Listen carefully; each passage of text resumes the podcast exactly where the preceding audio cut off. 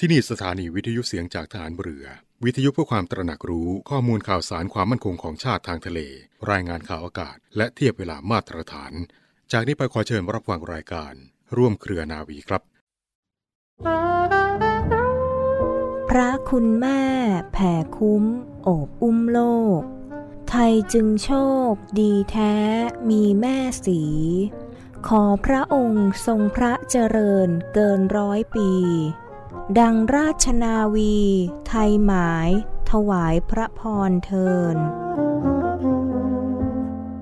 ด้วยกล้าวด้วยกระหม่อมขอเดชะ ข้าพระพุทธเจ้า ข้าราชการกองทัพเรือ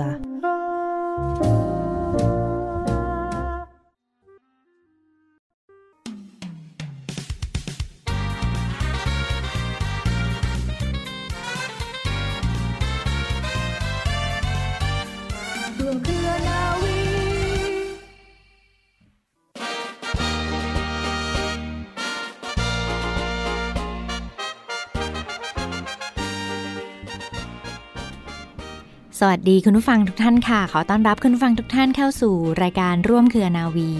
กับเรื่องราวสาระความรู้และข่าวสารที่นำมาฝากคุณผู้ฟังกันเป็นประจำทุกวันนะคะ ทางรายการขออนุญาตนำเสนอสารคดี เฉลิมพระเกียรติของสมเด็จพระนางเจ้าสิริกิติ์พระบรมราชินีนาถพระบรมราชชนนีพันปีหลวง เกี่ยวกับหลักการทรงงานของพระองค์ท่านนำมาฝากคุณผู้ฟังกันค่ะ มเด็จพระนางเจ้าสิริกิติ์พระบรมราชินีนาถพระบรมราชชนนีพันปีหลวง พระองค์ทรงเป็นต้นแบบที่ดี ทรงมานะอดทนอย่างไม่รู้สึกเหน็ดเหนื่อยพระวรกาย ทรงปฏิบัติพระราชกรณียกิจน้อยใหญ่นานับประการ เพื่อความเป็นอยู่ที่ดีของพระสนิกร ก่อเกิดโครงการในพระราชดำริมากมาย พระองค์ทรงเป็นแม่ของแผ่นดินของปวงชนชาวไทยทุกคน เนื่องในโอกาสมหามงคลเฉลิมพระชนพรรษา 90 พรรษา 12 สิงหาคม 2565 สถานีวิทยุเสียงจากทหารเรือ ขอร่วมเฉลิมพระเกียรติ และน้อมสำนึกในพระมหากรุณาธิคุณ เพื่อแสดงออกถึงความจงรักภักดีอย่างหาที่สุดมิได้ ด้วยสารคดีพิเศษ 90 พระชนพรรษา แม่ของแผ่นดิน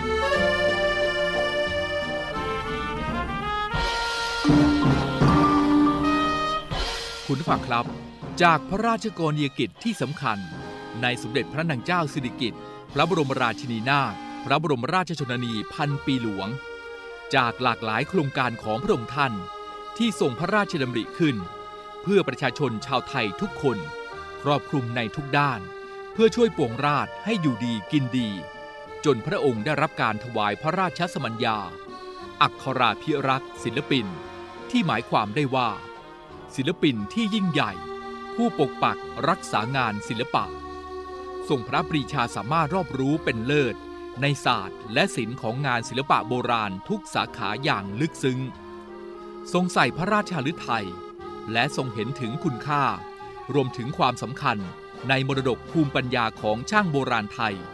ทรงทุ่มเทประกอบพระราชกรณียกิจเพื่อฟื้นฟูทำนุบำรุง อนุรักษ์สืบสารงานศิลปะทุกสาขาที่สืบทอดมาจากบรรพชน สร้างคุณค่าและความภาคภูมิใจแก่ชาวไทย หลักการทรงงานในสมเด็จพระนางเจ้าสิริกิติ์พระบรมราชินีนาถพระบรมราชชนนีพันปีหลวง สมเด็จพระนางเจ้าสิริกิติ์พระบรมราชินีนาถพระบรมราชชนนีพันปีหลวง ได้ยึดถือแนวพระราชดำริ จากพระบาทสมเด็จพระบรมชนากาธิเบศรมหาภูมิพล อดุยเดชมหาราช บรมนาถบพิตรด้วยการทรงงานพัฒนาบนหลักการ 5 ประการได้แก่ 1. ให้ความสำคัญกับการแก้ปัญหาในระดับพื้นฐานของประเทศ คือ ชนบท กล่าวคือ แหล่งผลิตอาหารและเกษตรกรรม เพื่อให้คนส่วนใหญ่ของประเทศ มีความเป็นอยู่ที่ดีขึ้น 2. ให้ความสำคัญกับการพัฒนาด้านจิตใจ เพื่อนำไปสู่ความสุข สันติ และเพื่อการพัฒนาที่ยั่งยืน 3. ให้ความสำคัญกับโอกาสของราษฎร ที่จะได้รับการพัฒนาหรือมีส่วนร่วมในการพัฒนา โดยไม่แบ่งเชื้อชาติ 4. ให้ความสำคัญกับการอนุรักษ์ ทรัพยากรธรรมชาติและสิ่งแวดล้อม โดยมีคนเป็นศูนย์กลาง 5. ให้ความสำคัญกับการส่งเสริม สนับสนุน การพัฒนาตามแนวพระราชดำริพระบาทสมเด็จพระบรมชนากาธิเบศรมหาภูมิพล อดุยเดชมหาราช บรมนาถบพิตรและโครงการของรัฐบาล ซึ่งยังประโยชน์สุขแก่ราษฎร แม่ของแผ่นดิน สมเด็จพระนางเจ้าสิริกิติ์พระบรมราชินีนาถ พระบรมราชชนนีพันปีหลวง ทรงเป็นต้นแบบที่ดี ทรงมานะอดทนอย่างไม่รู้สึกเหน็ดเหนื่อยพระวรกาย ทรงปฏิบัติพระราชกรณียกิจน้อยใหญ่นานนับประการ เพื่อความเป็นอยู่ที่ดีของพระสงฆ์นิกรก่อเกิดโครงการในพระราชดำริมากมาย กลายเป็นแม่ของแผ่นดินของปวงชนชาวไทยทุกคน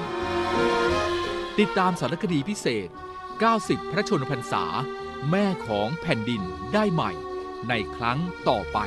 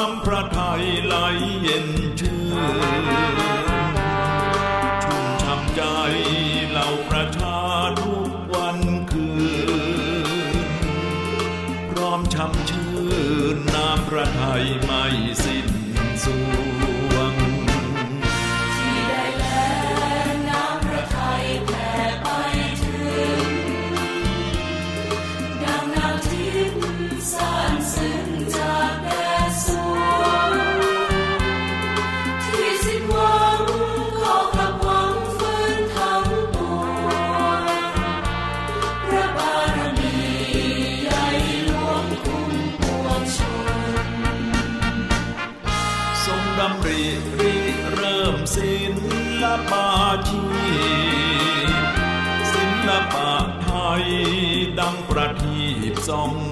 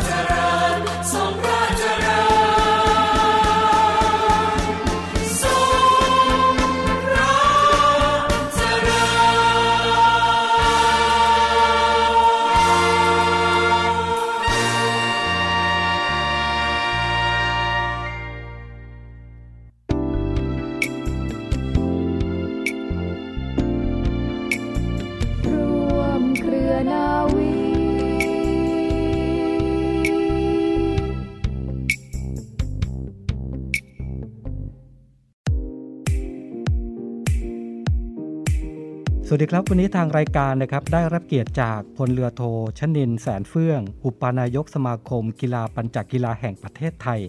มาพูดคุยกันเกี่ยวกับปัญจกีฬาในครั้งนี้นะครับ ขณะนี้ท่านได้อยู่กับเราตรงนี้แล้ว สวัสดีครับท่านครับ สวัสดีครับครับ อยากให้ท่านนะครับเล่าถึงกีฬาปัญจกีฬาคร่าวๆนะครับ ว่าคือกีฬาอะไรครับ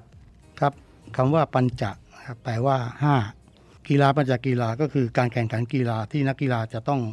ทำการแข่งขันทั้ง 5 ชนิด ได้แก่ ว่ายน้ำยิงปืน ขี่ม้าข้ามเครื่องกีดขวาง แล้วก็วิ่งในภูมิประเทศ กับกีฬาฟันดาบ อันเป็นการแสดงถึงขีดสมรรถนะพื้นฐานของนักรบในสมัยโบราณครับซึ่งต่อมาได้พัฒนาจนกลายมาเป็นหนึ่งใน 28 กีฬา ที่ทำการแข่งขันในมหกรรมกีฬาโอลิมปิกสมัยใหม่ โดยผสมผสานกีฬาทั้ง 5 ชนิดที่กล่าวไปแล้วนั้นผสมกัน ถ้าผสมกัน 2 อย่างก็จะเรียก biathle ครับถ้า 3 ชนิด เรียกว่า triathle สี่ชนิดเรียกว่า tetrathlon และ 5 ชนิดกีฬาเรียกว่า pentathlon ครับแต่สำหรับนักกีฬาตัวนักกีฬาไม่ว่าจะแข่งขันประเภทใดก็จะเรียกว่าเป็น athlete การแข่งขันปัญจกีฬาในมหกรรมกีฬาโอลิมปิกในอดีต ใช้เวลาการแข่งขันถึง 5 วันครับแต่ในปัจจุบันเพื่อเพิ่มความตื่นเต้นเร้าใจให้สำหรับผู้ชม ก็ได้มีการปรับรูปแบบการแข่งขันกีฬาทั้ง 5 ชนิดกีฬาให้เสร็จภายในวันเดียว ครับเห็นแล้วนะครับต่างประเทศก็มีการแข่งขันแบบนี้เกิดขึ้น แล้วปัญจกีฬาในประเทศไทยเริ่มเข้ามาในช่วงไหนบ้างครับสำหรับปัญจกีฬาเข้ามาสู่ประเทศไทยครั้งแรก เนื่องจากถูกบรรจุเป็นอีเวนต์หนึ่งในมหกรรมการแข่งขัน Asian Beach Games ครั้งที่ 4 ซึ่งประเทศไทยได้รับเกียรติให้เป็นเจ้าภาพ ซึ่งจัดขึ้นที่จังหวัดภูเก็ต ในช่วงเดือนพฤศจิกายนพุทธศักราช 2557 รูปแบบการจัดเป็นแบบไทแอตเรครับประกอบด้วยชนิดกีฬาผสมกัน มีการวิ่ง ว่ายน้ำยิงปืน โดยใช้บริเวณชายหาดในทะเลเป็นสถานที่แข่งขันครับ ในการเข้าร่วมแข่งขันครั้งนั้น เนื่องจากยังไม่มีสมาคมกีฬาใดจดทะเบียน ด้วยวัตถุประสงค์เพื่อบริหารจัดการกีฬานี้ ในนามของประเทศไทยมาก่อน ดังนั้นคณะกรรมการโอลิมปิกแห่งประเทศไทย ในพระบรมราชูปถัมภ์จึงได้มอบหมายให้สมาคมไตรกีฬาแห่งประเทศไทยทำหน้าที่เตรียมนักกีฬาทีมชาติเข้าร่วมการแข่งขัน นอกจากนี้ก็ยังมีการอบรมเจ้าหน้าที่ แล้วก็ เจ้าหน้าที่ประจำสนามแข่งขันรวมทั้งผู้ช่วยผู้ตัดสิน กรรมการผู้ตัดสินที่ทำหน้าที่ในนามของประเทศไทยเป็นเจ้าภาพครับ และในปีเดียวกันคณะกรรมการโอลิมปิกแห่งประเทศไทย ก็ได้ผลักดันให้มีการจดทะเบียน นิติบุคคล ก่อตั้งขึ้นเป็นองค์กรรับผิดชอบปัญจกกีฬาตามลำดับ จนเป็นสมาคมกีฬาปัญจกกีฬาแห่งประเทศไทย เช่นในปัจจุบันครับสมาคมก็จะมีชื่อเรียกเป็นภาษาอังกฤษว่า Modern Pentron Association of Thailand มีชื่อย่อว่า MPAT MPAT นะครับครับ โดยมีท่านพลเรือเอกอภิวัตศรีวันธนะ เป็นนายกสมาคม มีพลเรือเอกพินโยโตเลี้ยงเป็นเลขาธิการ โดยมีวัตถุประสงค์เพื่อทำการฝึกฝนนักกีฬาให้มีความรู้ความสามารถเข้าแข่งขันในปัญจกกีฬา ระดับท้องถิ่น ระดับชาติ ระดับนานาชาติ และก็ระดับโลกครับเพื่อจัดตั้งศูนย์ปัญจกีฬาให้ทั่วทุกจังหวัดของประเทศ แล้วก็ให้การอบรมแก่เยาวชน ผู้สนใจทั่วไปทั้งภาคทฤษฎีและปฏิบัติครับ ครับแล้วกีฬาปัญจกีฬานี้นะครับมีแนวทางการแข่งขันแต่ละประเภทอย่างไรบ้างครับสำหรับการแข่งขันปัญจกีฬาสมัยใหม่ แต่ละชนิดกีฬาก็จะทำการแข่งขันโดยมีแนวทางนี้นะครับครับ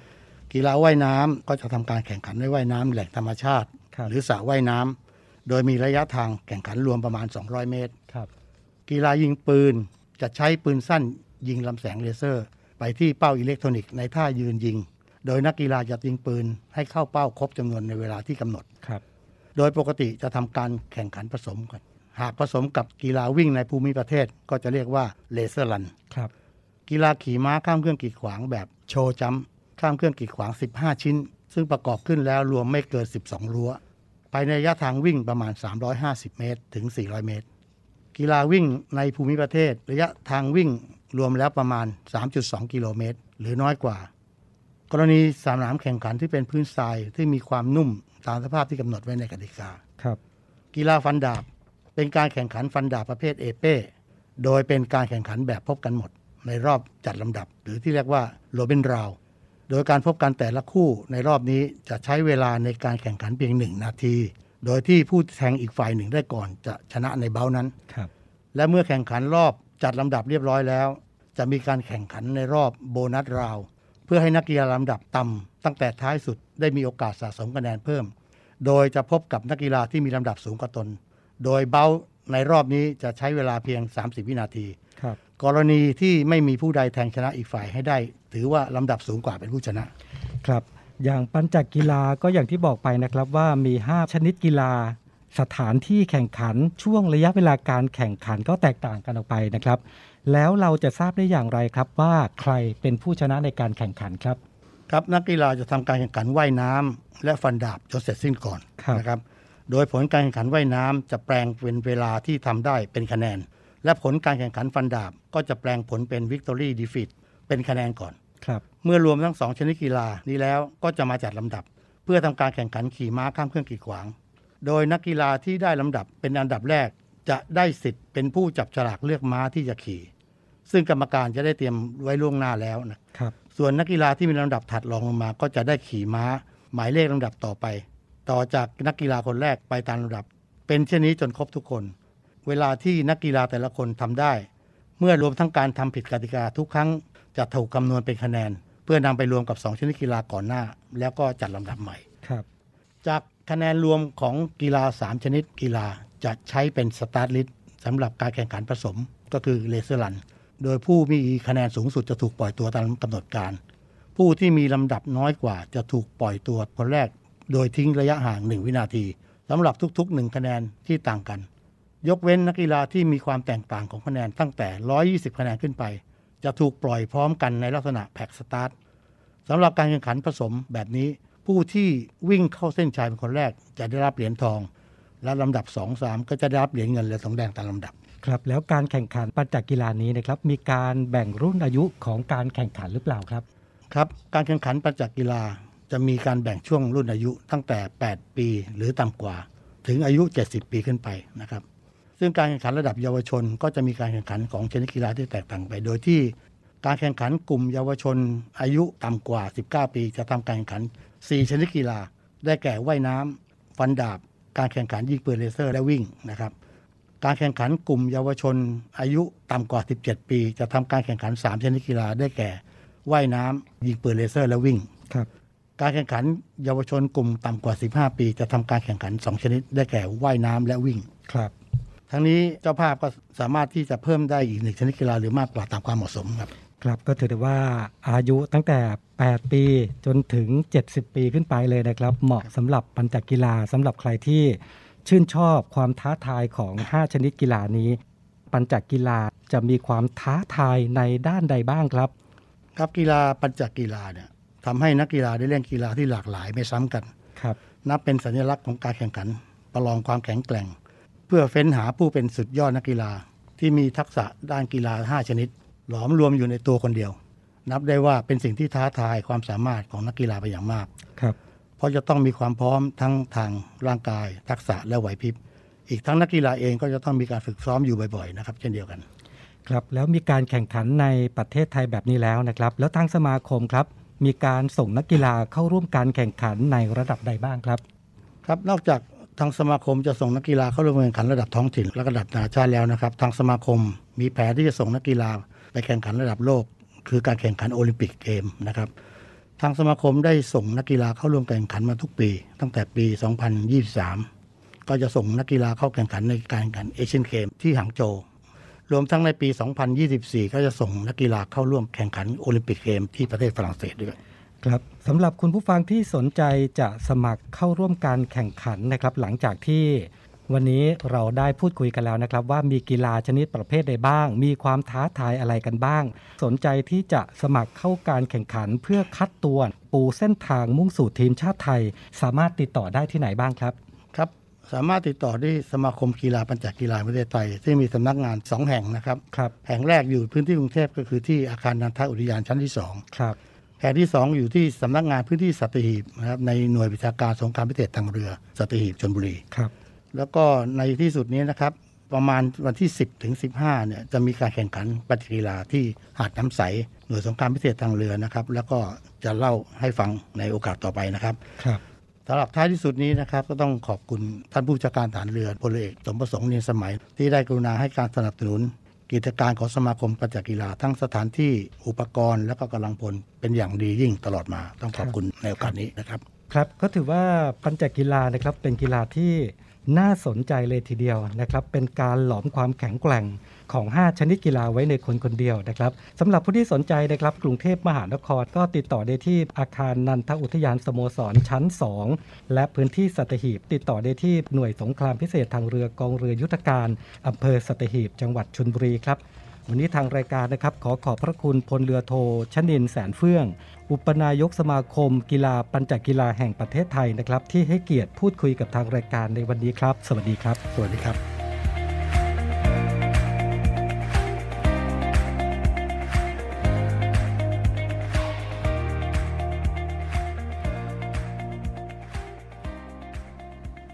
ต่อเนื่องกันในช่วงนี้กับข่าวสารจากกองทัพเรือนะคะ รายการร่วมเครือนาวี รับฟังผ่านทางสถานีวิทยุ เสียงจากทหารเรือ สทร 15 สถานี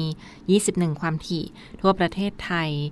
วันนี้มีอีกหนึ่งบรรยากาศงานสำคัญที่กำลังจะจัดขึ้นในส่วนของกองทัพเรือนะคะ กิจกรรมเฉลิมพระเกียรติ เนื่องในโอกาสวันแม่แห่งชาติประจำปี 2565หรือกิจกรรมเฉลิมพระเกียรติ สมเด็จพระนางเจ้าสิริกิติ์พระบรมราชินีนาถพระบรมราชชนนีพันปีหลวง เนื่องในโอกาสมหามงคล เฉลิมพระชนมพรรษา 90 พรรษา 12 สิงหาคม 2565 ในพื้นที่ของกองทัพเรือค่ะในส่วนของกองทัพเรือกำหนดจัดกิจกรรมในพื้นที่ต่างๆ ตั้งแต่วันที่ 11 สิงหาคมนี้เป็นต้นไปนะคะ ซึ่งก็ประกอบไปด้วยพื้นที่กรุงเทพมหานคร ปริมณฑล พื้นที่อำเภอสัตหีบ จังหวัดชลบุรี พื้นที่จังหวัดสงขลา พื้นที่จังหวัดภูเก็ต พื้นที่จังหวัดพังงา พื้นที่จังหวัดจันทบุรีและจังหวัดตราด และพื้นที่ในภาคตะวันออกเฉียงเหนือ และพื้นที่ 3 จังหวัดชายแดนภาคใต้ โดยมีหน่วยขึ้นตรงต่างๆ ของกองทัพเรือรับผิดชอบในการจัดกิจกรรมค่ะ สำหรับพื้นที่กรุงเทพมหานครและปริมณฑลนะคะพื้นที่ส่วนกลางกำหนดจัดกิจกรรมในส่วนของกองทัพเรือ ประกอบด้วยพิธีทำบุญตักบาตรพระภิกษุสามเณร91 รูป พิธีเจริญพระพุทธมนต์ถวายเป็นพระราชกุศล พิธีวางพันพุ่มถวายราชสักการะ พิธีลงนามถวายพระพรชัยมงคล และพิธีปล่อยพันปลาน้ำจืด ถวายเป็นพระราชกุศล ระหว่างเวลา 7 นาฬิกาถึง 10 นาฬิกา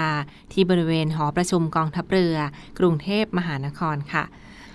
ซึ่งในช่วงเช้าเวลา 6 นาฬิกาเป็นต้นไปนะคะจะเป็นพิธีทำบุญตักบาตรพระภิกษุสามเณร91 รูป ที่ลานทัศนาพิรม หอประชุมกองทัพเรือ โดยเรียนเชิญผู้บัญชาการทหารเรือ นายกสมาคมภริยาทหารเรือ เป็นประธานในพิธีในครั้งนี้นะคะ รวมทั้งคณะนายทหารชั้นผู้ใหญ่ในส่วนของกองทัพเรือค่ะ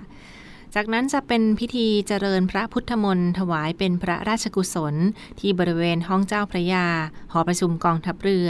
โดยเรียนเชิญ คณะนายทหารชั้นผู้ใหญ่ในส่วนของกองทัพเรือ ปิดท้ายเวลาประมาณ9นาฬิกา30 นาทีค่ะ จะเป็นพิธีปล่อยพันปลาน้ำจืด ถวายเป็นพระราชกุศล ที่ท่าเทียบเรือ หอประชุมกองทัพเรือ กรุงเทพมหานคร นี่ก็เป็นในพื้นที่ของกรุงเทพมหานครค่ะพื้นที่ส่วนกลางที่กำหนดจัดพิธีเฉลิมพระเกียรติ เนื่องในโอกาสวันเฉลิม พระชนมพรรษา สมเด็จพระนางเจ้าสิริกิติ์พระบรมราชินีนาถพระบรมราชชนนีพันปีหลวง ในโอกาสวันแม่แห่งชาติ 12 สิงหาคม 2565 ค่ะและเช่นเดียวกันนะในส่วนของพื้นที่ต่างๆ หน่วยขึ้นตรงของกองทัพเรือก็มีการจัดตั้งโต๊ะหมู่ ประดิษฐานพระฉายาลักษณ์ สมเด็จพระนางเจ้า สิริกิติ์พระบรมราชินีนาถพระบรมราชชนนีพันปีหลวง และเครื่องราชสักการะตามความเหมาะสมต่อไปอีกด้วยนะคะ รวมทั้งพื้นที่ที่เป็นหน่วยขึ้นตรงของกองทัพเรือก็มีการจัดกิจกรรมตามความเหมาะสม ไม่ว่าจะเป็นพื้นที่ของทัพเรือภาคที่ 2 จัดกิจกรรมในบริเวณจังหวัดสงขลาพื้นที่ทัพเรือภาคที่ 3 จัดกิจกรรมในบริเวณจังหวัดภูเก็ต และจังหวัดพังงา พื้นที่หน่วยบัญชาการนาวิกโยธิน จัดกิจกรรมในพื้นที่ของอำเภอสัตหีบ จังหวัดชลบุรี กองบัญชาการป้องกันชายแดนจันทบุรีและตราด จัดกิจกรรมในพื้นที่จันทบุรีและตราด พื้นที่หน่วยเรือรักษาความสงบเรียบร้อยตามลำแม่น้ำโขง หรือนอรขอจัดกิจกรรมในพื้นที่ภาคอีสาน หรือภาคตอนออกเฉียงเหนือ และจังหวัดที่อยู่ในดูแลความรับผิดชอบต่อไป หน่วยเฉพาะกิจนาวิกโยธินกองทัพเรือ จัดกิจกรรมในพื้นที่ 3 จังหวัดชายแดนภาคใต้ แม้ว่าจะเป็นพิธีทำบุญตักบาตรถวายเป็นพระราชกุศล พิธีวางพันพุ่มถวายราชสักการะนะคะ และพิธีลงนามถวายพระพรชัยมงคล รวมทั้งพิธีปล่อยพันปลาน้ำจืดถวายเป็นพระราชกุศลการจัดกิจกรรมบริจาคโลหิต และการทำความสะอาดพื้นที่ หรือการบำเพ็ญสาธารณประโยชน์ต่อไปค่ะ